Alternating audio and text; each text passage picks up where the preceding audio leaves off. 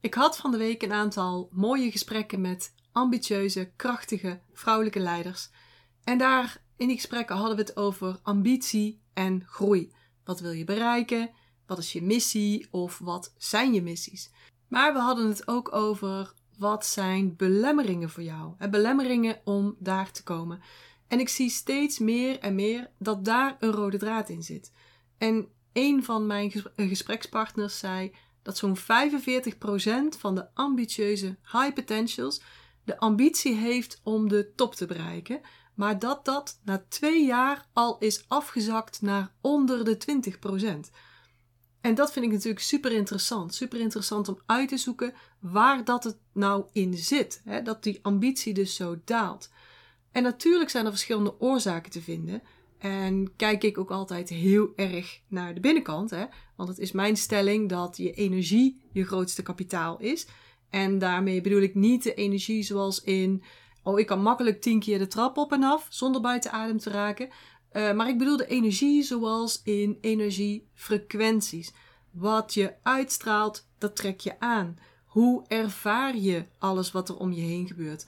Wat doet dat met je? Hoe reageer je daarop? En wat voor effect heeft dat dan weer? En welk gevolg, vervolg heeft dat dan weer op alles wat jij creëert in jouw leven en in jouw wereld?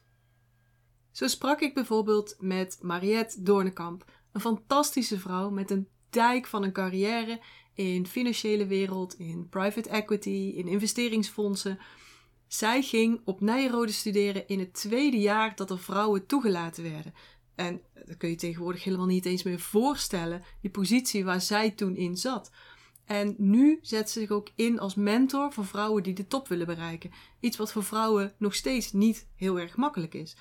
Dus je kunt je voorstellen dat we echt een super boeiend gesprek hadden. Het ging bijvoorbeeld ook over discriminatie en over je slachtoffer voelen. En Mariette zei dan ook: Ik heb waarschijnlijk veel meer meegemaakt, veel meer ellende op mijn dak gehad uh, dan menig ander, maar toch ervaar ik het niet zo. Ze wil dus niet in die slachtofferrol gaan zitten en ze voelt dat ook niet zo. Ze heeft haar blik vooruit gericht en dat maakt echt een supergroot verschil.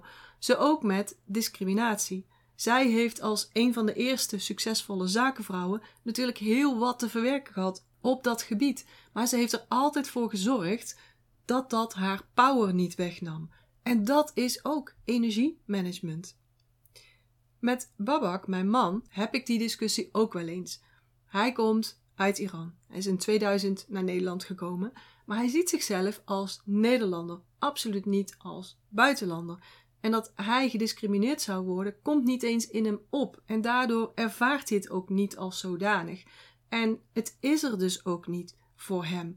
Terwijl iemand anders in precies dezelfde situatie, en dan bedoel ik ook echt letterlijk precies in diezelfde situatie, want ik ben daar wel eens bij geweest, en dat we met een paar mensen in dezelfde situatie zaten en dat de een dan helemaal iets anders daaruit haalt dan de ander, of iets anders ervaart, iets totaal anders. Dus jouw ervaring van een gebeurtenis, je instelling, je mindset en dus ook je energiefrequentie maakt alles anders. En daar zit een hele hoop wijsheid in. Dus in deze podcast wil ik een aantal van dit soort kernthema's met je delen. Dus redenen waarom ambitieuze vrouwelijke leiders met heel veel potentieel toch niet hun missie bereiken of niet moeiteloos bereiken en misschien zelfs wel afhaken. Het eerste wat ik zie is het niet de leiding nemen over jezelf.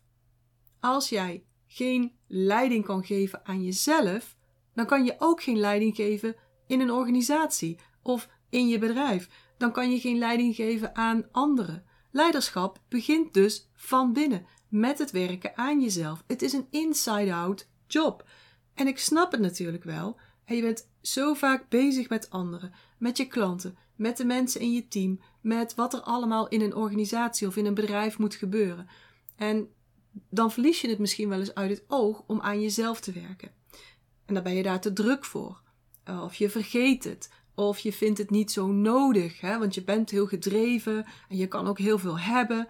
Ja, maar wat, wat jij kunt hebben, heeft ook een limiet. En die ga je voelen als je wat ouder wordt. En het is niet zo'n leuk onderwerp om aan te horen, maar het is wel zo. En dat ervaar je misschien niet zo op je dertigste, maar je kunt jezelf niet blijven uitputten. Je kunt niet over je grenzen blijven gaan. Daar ga je op den duur een prijs voor betalen. Fysiek, mentaal of emotioneel of misschien zelfs wel spiritueel. Dus wat zijn jouw grenzen? Wat is jouw mindset? Hoe zit het met jouw energie en met jouw energiefrequentie? Weet je dat eigenlijk wel? Wat is werken aan jezelf voor jou? En wat is dus leiding nemen over jezelf? Alles begint aan de binnenkant. En je weet, dat zeg ik altijd, hè? Jouw grootste kapitaal is jouw energie. Master your energy, master your life and business. En dat heb ik natuurlijk niet zomaar bedacht. Dat komt al van oudsher vanuit de Tao. Want die zeggen: wil je verandering aan de buitenkant, werk dan aan je binnenkant. Want zo binnen, zo buiten. Dus daar waar jij nu in zit, dat heb je aangetrokken. Dat heb je aangetrokken omdat je dat uitstraalt. En als je vaker naar mijn podcast luistert, dan weet je dit ondertussen. Hè? Het gaat dus om jouw energiefrequentie, jouw gemiddelde energiefrequentie. Op een lage frequentie kun je niet creëren. Nou ja, je kunt wel creëren, want je creëert natuurlijk altijd. Hè? Je manifesteert altijd. Maar op een lage energiefrequentie kun je geen succes creëren. Kun je geen overvloed creëren. Kun je niet moeiteloos succes creëren. Dus je moet werken aan jezelf. Het niet voldoende werken aan jezelf, aan die binnenkant dus, dat is wel wat ik zie als een van de grootste redenen waarom ambitieuze en talentvolle vrouwen hun missie niet moeiteloos behalen. Oké, een andere reden die ik zie is het niet bewust omgaan met je woorden. En dat is echt, echt een hele belangrijke. En voor mij bestaat die ook uit meerdere delen. Eerste deel: doen wat je zegt. Integriteit. Integriteit vind ik echt super belangrijk. Jij wilt dat uh, de mensen in je team of waar je mee werkt, of voor mij wat je klanten, dat ook doen. als iedereen in een bedrijf dat gaat doen, dan gaat de productiviteit mega omhoog. En de effectiviteit ook. En wat dacht je van betrouwbaarheid? En is dat misschien niet een van jouw kernwaarden? Hoe ga je dat bereiken? Betrouwbaarheid. dat het betrouwbaarheid um, door je klanten gevoeld wordt, door de afnemers, door de mensen in je team, door de eindgebruikers. Hoe ga je dat bereiken? Dat ga je bereiken met integriteit. En integriteit houdt in, onder andere, dat je doet wat je zegt. En dan moet je natuurlijk zelf wel het goede voorbeeld geven. Want als jij het al niet doet, waarom zou de rest zich dan inzetten hiervoor? Hm? Dus niet alleen naar buiten toe, maar ook naar jezelf toe. Zeg jij bijvoorbeeld tegen jezelf dat je drie keer per dag even gaat zitten voor een stilteoefening, drie keer per dag vijf minuten? Doe dat dan ook. Zet jij je wekker om zeven uur? Ga er dan ook uit. Als je zegt dat je om twaalf uur ergens bent, ben daar dan ook. En als je laat bent, ook al is het maar één minuutje, laat die andere partij dit even weten. Dit heeft allemaal met integriteit te maken, met doen wat je zegt. Dus gebruik je woorden op een hele bewuste manier. En weet je niet zeker of je kunt doen wat je zegt? Zeg het dan niet. Gebruik die woorden dan niet. Dus vanaf nu ga hier eens op letten en doe wat je zegt. Word die integere leider en de rest zal volgen. Het tweede punt hierin is hoe praat je tegen jezelf? Want woorden hebben zo ontzettend veel invloed. Het is zo makkelijk om lelijk over jezelf te denken of tegen jezelf te praten. En bijvoorbeeld, wat ben ik weer stom bezig? Of sukkel ben ik? Of wat heb ik een dikke kont in dat rokje?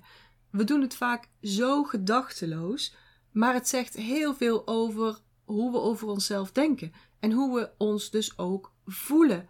En daarmee creëren we weer een energiefrequentie. En daarmee creëren we dus weer alle gevolgen die daaraan vastzitten. Zou jij het pikken als een vriendin zo over jou zou praten? Nou, waarschijnlijk niet. Maar waarom sta je dan wel toe dat je tegen jezelf zo praat? Waarschijnlijk omdat je niet weet hoe je die babbelbox in je hoofd moet temmen. Nou, kom je bij mij in mijn Master Your Energy traject, dan is dat een van de dingen die ik je leer. De woorden die je denkt of die je uitspreekt, die vormen beelden. En die beelden die gaan weer gedachten vormen. Die gaan weer gevoelens vormen. En die gevoelens vormen weer een energiefrequentie. En Boeddha zei het al. Boeddha zei: What we think, we become. Dus wat creëer jij als je denkt of als je tegen jezelf zegt: Ik kan dit niet? Wat creëer je dan? Ik ben maar één persoon. Ik kan toch niet die shift creëren in die organisatie of in die sector? Wat creëer je dan als je dat tegen jezelf zegt? Wat creëer je als je zegt: Wat ik doe gaat niet veranderen hoe andere mensen het doen? Hiermee blokkeer je jezelf en blokkeer je ook je impact. Want andere mensen voelen dit, andere mensen gaan daarop reageren, bewust, onbewust. En dat is dus eigenlijk de verkeerde kant op leiding geven. Dus die, die negatieve praat geeft negatieve energie, geeft lage energiefrequentie, dus ook weer contractie. En daarmee trek je allerlei andere negativiteit aan. Allerlei shit trek je daarmee aan. Wat je in ieder geval niet aantrekt is moeiteloosheid. En hetzelfde geldt voor negatieve zelfpraat. Dus wat is er nodig? Positieve praat, positieve zelfpraat. Dan ga je je heel anders voelen. En dat ga je ook uitstralen. En daar gaat je omgeving dan weer op reageren. En dat is weer die natuurwet, hè? die wet van de aantrekkingskracht, de wet van de resonantie. Een derde subpunt onder hoe praat jij tegen jezelf of hoe bewust ga jij om met je woorden? Welke vragen stel jij jezelf? En dit is misschien wel nog belangrijker dan het achterhalen en het corrigeren van hoe je tegen jezelf praat. Want je stelt jezelf namelijk de hele dag door vragen.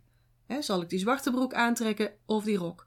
Ga ik met de auto of met de trein? Spreek ik die en die vanochtend even aan of kom ik daar morgen op terug? Dus je stelt jezelf de hele dag vragen. De hele dag door. Let er maar eens op. En het mooie van vragen stellen is dat je hersenen dan ook direct op zoek gaan naar een antwoord of naar een oplossing, naar een bevestiging. Kijk maar. Demonstratie. Wat is de kleur van jouw lievelingsstoel in jouw huiskamer? En ik weet zeker dat je brein nu een antwoord geeft, terwijl je dit zit te luisteren. Want zo werkt het nou eenmaal. Je systeem gaat altijd op zoek naar een bevestiging van jouw vraag. Altijd, direct. Dus je kunt er maar beter voor zorgen dat je de juiste vraag stelt. Wat denk je dat er gaat gebeuren als je vraagt: waarom overkomt mij dit altijd? Welke antwoorden of bewijzen ga jij dan voor je kiezen krijgen, denk je? En hoe denk je dat het is als je jezelf afvraagt: wat kan ik doen om dit en dit te bereiken?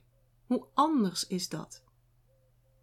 Dus zorg ervoor dat je jezelf vragen stelt waar je ook heel graag het antwoord op wilt hebben. In bewijzen. Dus dat je die bewijzen voorgeschoteld wilt krijgen. En vind je dit lastig? Nogmaals, kom bij mij in het traject en ik leer het je, zodat je daar een expert op autopilot in gaat worden. Oké, de vierde subcategorie in bewust omgaan met je woorden is geloof niet alles wat je denkt. En dat is misschien even een rare, maar je brein en je analyzer die worden aangestuurd door je ervaringen, je opgedane ervaringen en je conditioneringen. Bovendien is ons brein behoorlijk negatief ingesteld. Dat is een erfenis van het verleden. We hebben een basis, een reptielbrein, en dat probeert ons constant te behoeden voor gevaar. Voor die giftige besjes moet je niet eten. Voor die sabeltandtijger niet bij in de buurt komen. Voor dat ravijn niet naartoe lopen. Tegenwoordig is het dat allemaal niet zo nodig, maar dat mechanisme is er nog steeds wel, want we hebben dat stuk brein nog steeds. En dat wil ons nog steeds beschermen, dus dat is negatief ingesteld. Al met al denken we dus heel vaak dingen die helemaal niet kloppen, of die niet helemaal kloppen. Bijvoorbeeld, als een collega of een baas narig naar jou kijkt en ook kortaf is in haar of zijn woorden, dan denk jij misschien: oeh, ik heb iets niet goed gedaan. En dan ga je je daar onzeker over voelen. Vervolgens moet je een belangrijk gesprek gaan voeren. Hoe denk jij dat dat dan gaat? Maar stel, die collega of die baas is kortaf en kijkt ook narig naar jou. En, je vraagt je af wat er aan de hand zou kunnen zijn. En je denkt, oeh, die heeft misschien een vervelende situatie thuis. Door dat te denken blijf je in je kracht. Gaat het niet meer over jou. En vervolgens ga je dat belangrijke gesprek voeren. Hoe denk je nu dat dat gaat?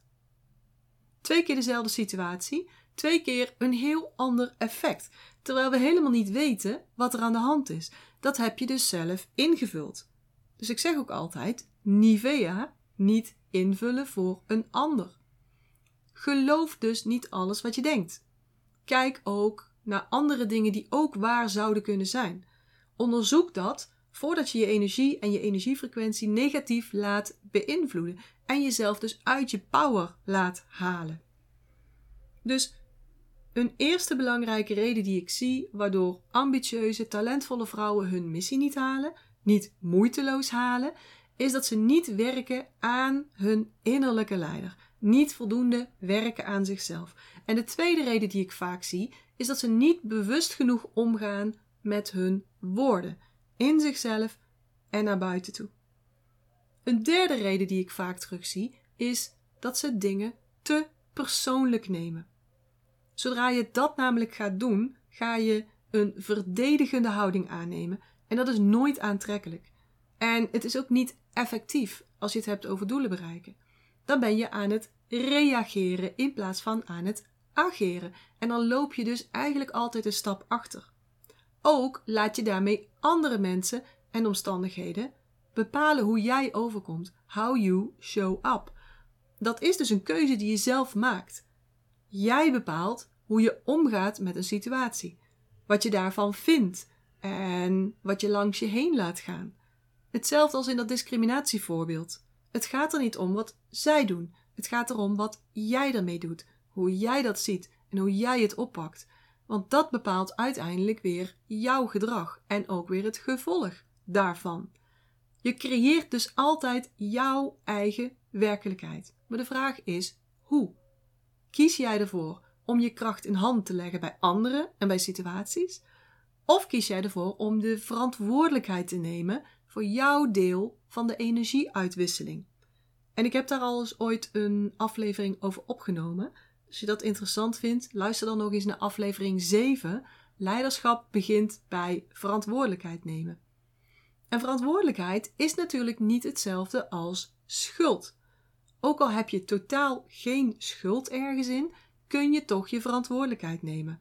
Want mm, stel je hebt een gesprek met vier mensen en de gemoederen lopen hoog op. Het kan zijn dat jij geen schuld hieraan hebt. Dat het helemaal niet jouw opmerking is geweest die die andere persoon over de emmer heeft geholpen. Maar je was wel met vier mensen. Je hebt dus een rol gehad in dit geheel. Je hebt dus een rol gehad in die energieuitwisseling. En daar mag je je verantwoordelijkheid over nemen. 100% de verantwoordelijkheid zelfs. Over dat deel dus. Als je jezelf dat gaat aanleren, als je daarop gaat letten en dat ook gaat doen en gaat voelen, dan word je zoveel krachtiger. Want dan leg je je power niet meer in handen van anderen, maar dan houd je die bij jezelf. Daarmee ben je dus ook nooit slachtoffer. Voel je je ook nooit meer zo. En dat straal je uit. En geloof me, daar gaat je, je, je omgeving ook echt heel anders op reageren. It's all in the vibes. En vaak gaat het ook helemaal niet over jou. En dat bedoel ik op twee manieren. Iemand kan iets zeggen of iets doen en daarbij totaal niet de intentie hebben om jou te raken of überhaupt te betrekken in het gesprek. Bijvoorbeeld, ehm, je zus vertelt over een lastige situatie waar ze nu in zit en ze deelt dat met jou. Ze deelt dat ze het moeilijk heeft. Ehm, ze deelt dat ze het ook moeilijk vindt dat haar vriendinnen zo weinig tijd hebben om met haar te praten of om haar even te helpen. Jij bedenkt ondertussen dat jij eigenlijk ook niet zoveel tijd hebt en misschien ook niet zoveel geduld om haar aan te horen. En je bedenkt dat je zus dit ook wel eens zou kunnen vinden. En dat wil je niet. En ook al zegt ze dit niet, jij wilt dit gevoel niet voelen. Dus jij gaat je verdedigen en je gaat vertellen hoe druk jij het hebt en hoeveel troubles je zelf in je eigen leven op te lossen hebt. Dan gaat het ineens niet meer om haar, maar dan gaat het om jou. Voel je dat? Je zus had het dus echt over zichzelf, wilde die aandacht en de richting van het gesprek ook echt bij zichzelf houden, maar jij haalt het naar je toe omdat je het persoonlijk oppakt. Ga maar eens letten, opletten hoe vaak dit in een gesprek gebeurt. Het is niet handig voor de communicatie, het is niet handig voor de band met je zus, maar het is ook niet handig voor jezelf, want jij gaat dan onnodig energie steken in een verdediging die helemaal niet nodig is. Maar het kan ook andersom. Dus mensen reageren misschien wel op jou, maar dan vanuit hun eigen perspectief. En ze projecteren hun eigen angsten en hun eigen shit op jou. Dus ze reageren dan misschien wel op jou en praten tegen jou of over jou, maar hun reactie gaat eigenlijk helemaal niet om jou. Het gaat om hen, om hun angsten, om hun twijfels, om hun vragen. Eigenlijk is dat het omgekeerde van mijn eerste voorbeeld. Bijvoorbeeld, stel jij wilt een nieuwe richting inslaan met je bedrijf of met je carrière. En dat nieuws, dat deel je met je beste vriendin. En zij reageert met: Oh, zou je dat nou wel doen? Want je zit nou zo goed. Waarom blijf je niet doen wat je doet? Misschien gaat dit helemaal niet lukken. En wat dan? Grote kans dat dit helemaal niet om jou gaat, maar dat ze haar eigen angsten reflecteert op jou. En hiermee gaat het dus niet meer over jou.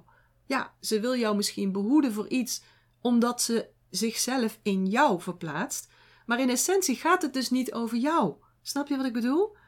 Dus vraag je de volgende keer eens af: van wie hoor ik dit advies aan en over wie gaat het eigenlijk? Zie je hoe in heel veel gevallen het eigenlijk helemaal niet om jou gaat? Dus voordat je je energiefrequentie laat dalen naar dat lage niveau van schuld of van schaamte of ik kan het niet of ik ben niet genoeg, voordat je die kant op beweegt, stop jezelf eens. Stop die gedachte en zie eens in dat het misschien helemaal niet om jou gaat en dat je de boel aan het invullen bent. Dus wederom weer dat potje niet vea, hè? niet invullen voor een ander. Dus reden nummer drie is dat en vrouwen doen dit meer dan mannen en bepaalde energietypes doen dit ook weer meer dan andere energietypes. Dat leiders zich persoonlijk aangesproken voelen. Dingen dus persoonlijk maken. Dat haalt je uit je kracht. En het is belangrijk om te leren hoe je dat kunt veranderen. En je snapt natuurlijk dat dat ook een van de dingen is die ik jou leer als je in een traject met mij stapt. Oké, vierde reden. En die zat er eigenlijk al een beetje tussendoor verweven. Die pot Nivea. Als ik op retret ga, dan geef ik alle deelnemers ook altijd een potje Nivea als reminder in de goodiebag voor niet invullen voor een ander. Aannames maken dus. Wanneer je een aanname doet, dan neem je een positie in. En wat je daarmee doet, is dat je jezelf meteen ook afsluit voor alle andere mogelijkheden.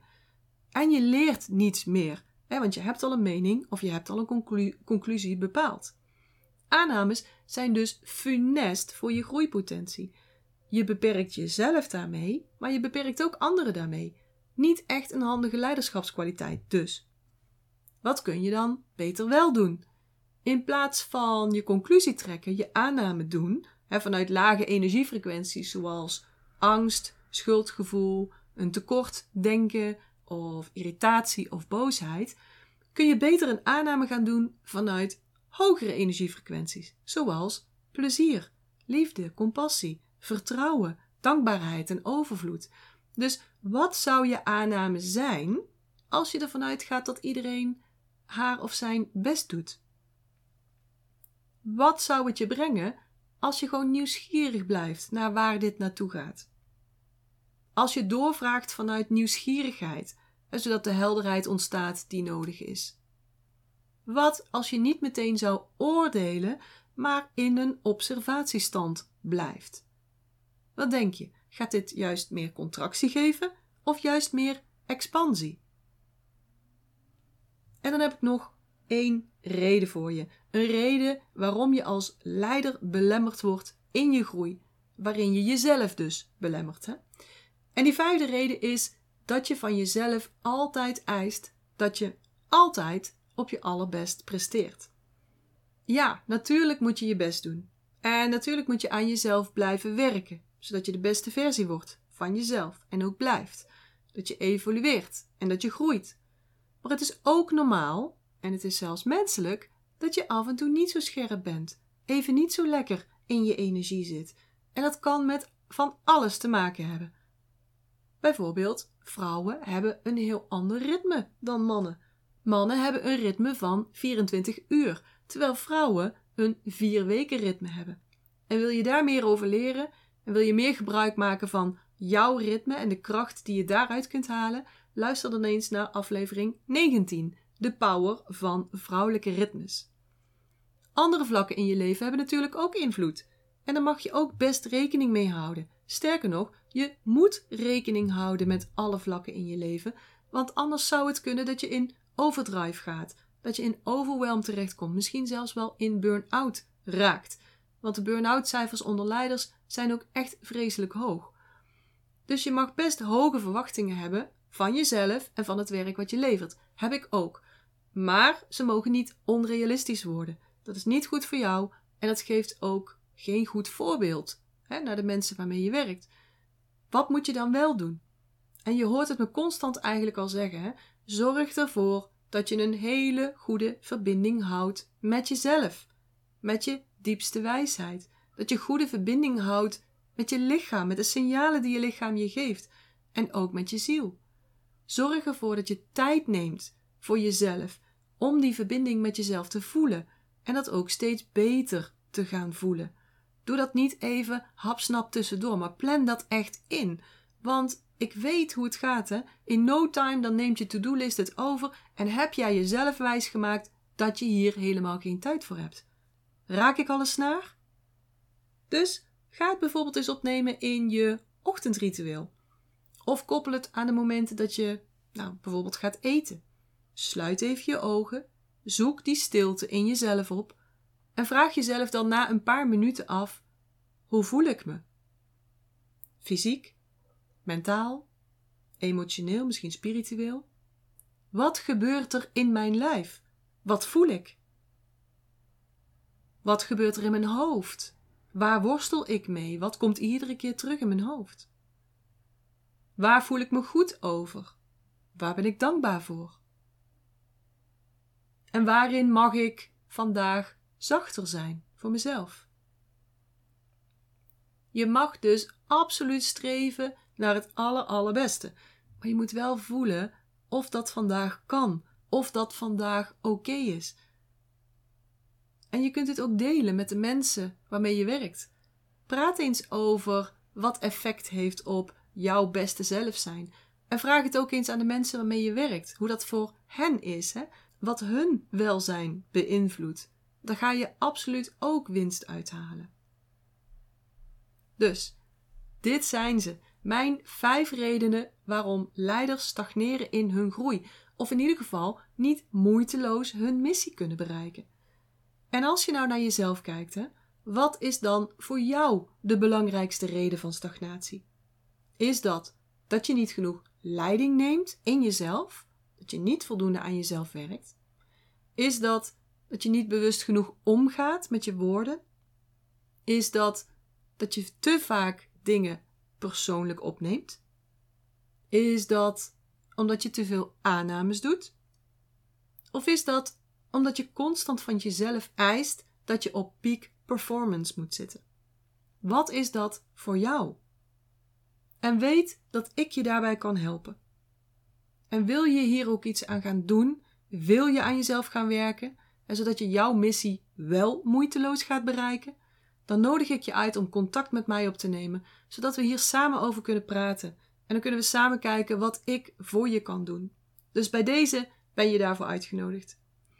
Voor nu wens ik je een hele fijne dag. Of als het al laat is, wel trusten voor zometeen. En vanuit Eindhoven zeg ik houdoe, oftewel zorg heel goed voor jezelf. En tot de volgende keer. Ik hoop dat ik je weer heb kunnen inspireren en motiveren. En als dat zo is, zou ik het heel tof vinden als je deze Master Your Energy podcast zou willen delen. Bijvoorbeeld door een screenshot te maken en die te delen op social media. Waar je me ook heel erg blij mee maakt, is een waardering en een review. Bijvoorbeeld in iTunes, Apple Podcasts of in Google. En uh, hoe meer sterren, hoe meer bubbels. Oh, en abonneer je dan ook meteen even op dit kanaal of ga me volgen op Spotify, dan mis je nooit meer een aflevering.